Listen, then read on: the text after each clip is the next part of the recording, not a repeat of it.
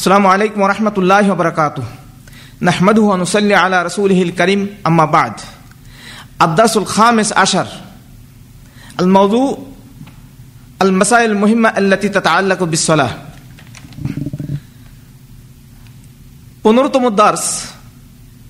15তম দার্স নামাজের সাথে সম্পৃক্ত বেশ কতগুলো মাসলা মাসাইল, নামাজের সাথে পবিত্রতার অর্জনের সাথে সম্পৃক্ত বেশ কতগুলো জরুরি বা গুরুত্বপূর্ণ মাসলা আমি ধারাবাহিকভাবে আপনাদের সামনে আলোচনা করার চেষ্টা করব ইনশাআল্লাহ।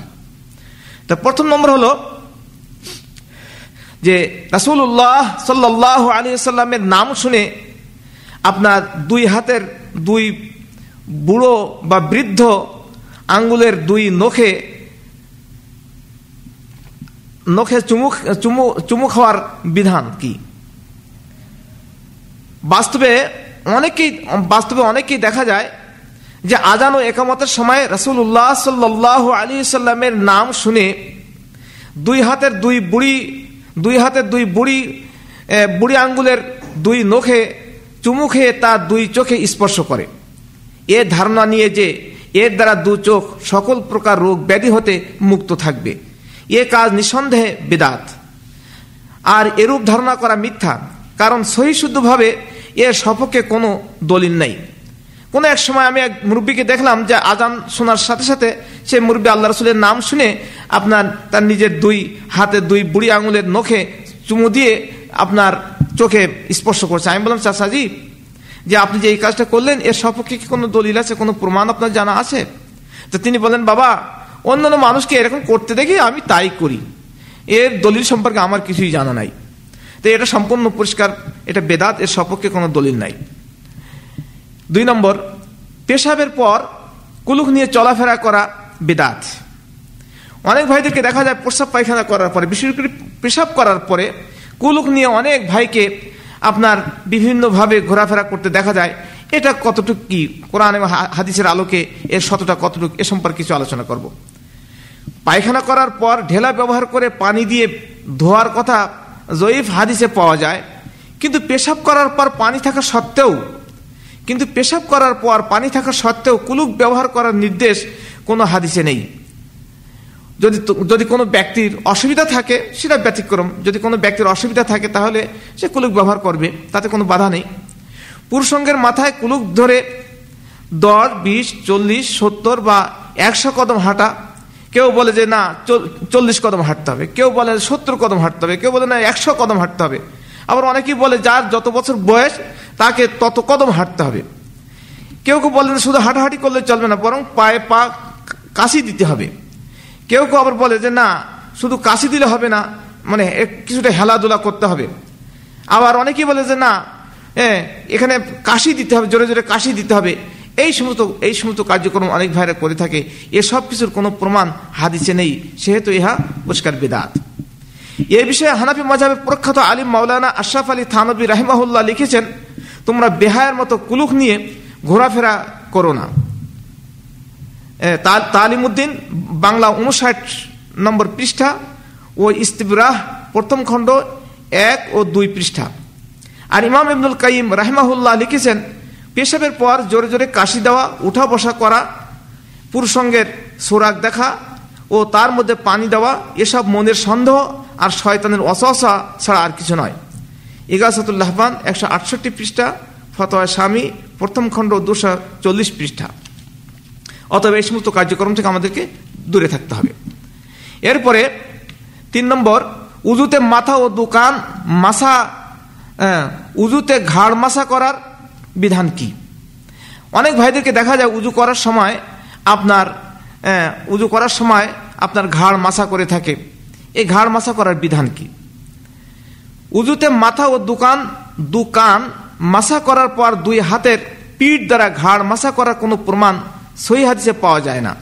ইমাম নববী রাহিমাহুল্লাহ সহ আরো অনেকেই এভাবে গর্দান মাসা করাকে সুন্নাতের খেলাফ তথা বেদাত বলেছেন। যারা গর্দান মাসা, ঘাড় মাসা করেন উযু করার সময়, তারা বলেন যে গর্দান বা ঘাড় মাসা করলে আপনার এই গর্দান বা ঘাড় জাহান্নামের আগুনে আল্লাহ রাব্বুল আলামিন পোড়াবেন না। এই মর্মে যে হাদিসের কথা বলে থাকেন, এই হাদিস এটা সম্পূর্ণ বানোয়াটি কথা, এটা কোনো আল্লাহ রাসূলের হাদিস নয়, এটা মন গড়া বা সম্পূর্ণ বানোয়াটি কথা। কাজে এই বিদাতি কাজ থেকে আমাদেরকে দূরে থাকা একান্ত প্রয়োজন। চতুর্থ নম্বর, পায়ের টাকনু বা গিরার নিচে কাপড় পরার বিধান কি? পায়ের টাকনু বা গিরার নিচে কাপড় ঝুলিয়ে অনেক ভাইদেরকে দেখা যায় যে পায়ের টাকনু বা গিরার নিচে 2-4-6 আঙুল কাপড় ঝুলিয়ে পড়েন। এর বিধান কি? ইসলামী বিধান মতে পায়ের টাকনু নিচে ঝুলিয়ে কাপড়, প্যান্ট ও লম্বা জামা পরিধান করা পুরুষদের জন্য নামাজের ভিতরে বা বাহিরে তথা সর্ব অবস্থায় হারাম। এভাবে টাকনুর নিচে ঝুলিয়ে কাপড় পরা ইহুদি ও খ্রিস্টানদের অভ্যাস, এটা মুসলমানদের সুন্নাত নয়, এটা আমাদের রাসূলের আদর্শ বহির্ভূত কাজ। অথচ বর্তমান অধিকাংশ মুসলমান ভাইদের যেন অভ্যাসে পরিণত হয়েছে যে প্যান্ট পরলে টাকনুর নিচে 3-4 আঙ্গুল ঝুলে কাপড় পরতে হবে।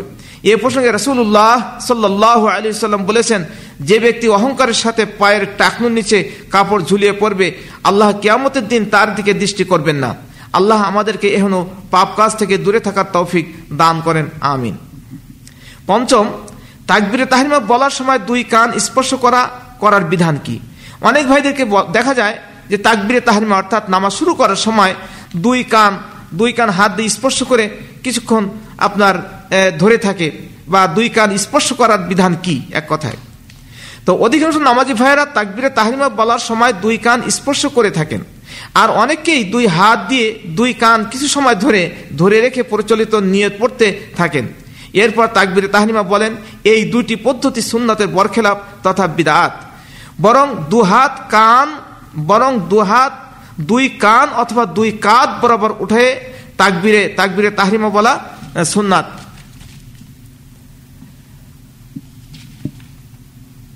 এ ধরনের তাকবীরে তাহরিমা বলা সুন্নাত। এরপর আরেকটা বিষয়, যে জায়নামাজ পাক করার দোয়া ও নামাজের নিয়ত পড়া বিধান কি? অনেক ভাইদেরকে দেখা যায় যে অনেক নামাজি ভাইরা নামাজ শুরু করার আগে নামাজের পাটিতে দাঁড়িয়ে নামাজের পাটি পাক করার জন্য ইন্নী ওয়াজ্জাহতু আয়াত পড়ে থাকেন। এরপর বিভিন্ন ওয়াক্তে বিভিন্ন প্রকার নামাজের জন্য মাকসুল মুমিন, নুরানি কায়দা সহ অন্যান্য বহু নামাজ ও দোয়া শিক্ষা বইগুলিতে বর্ণিত নামাজে কয়েক ডজন প্রচলিত নিয়ত পড়ার পরে, যেমন নাওয়াইতু আন উসাল্লিয়া লিল্লাহি তাআলা, এভাবে নামাজ শুরু করে থাকেন।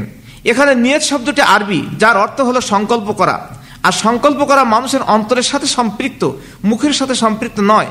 কাজেই একজন নামাজি ব্যক্তি যখন নামাজ পড়ার ইচ্ছা করবে, তখন সে সেই নামাজের নিয়ত বা সংকল্প মনে মনে করে নেবে। তাকে বানোয়াটি নিয়ত আর মুখে মুখে উচ্চারণ করতে হবে না, কেননা রাসূলুল্লাহ সাল্লাল্লাহু আলাইহি সাল্লাম, তার সাহাবা কেরাম রাদিয়াল্লাহু আনহুম এবং পরবর্তী সালফে সালেহীন হতে এভাবে নামাজের পাটি পাক করা এবং মুখে উচ্চারণ করে নামাজের নিয়ত পড়ার কোনো প্রমাণ পাওয়া যায় না, সেহেতু ইহা পরিষ্কার বিদআত ও নাজায়েজ।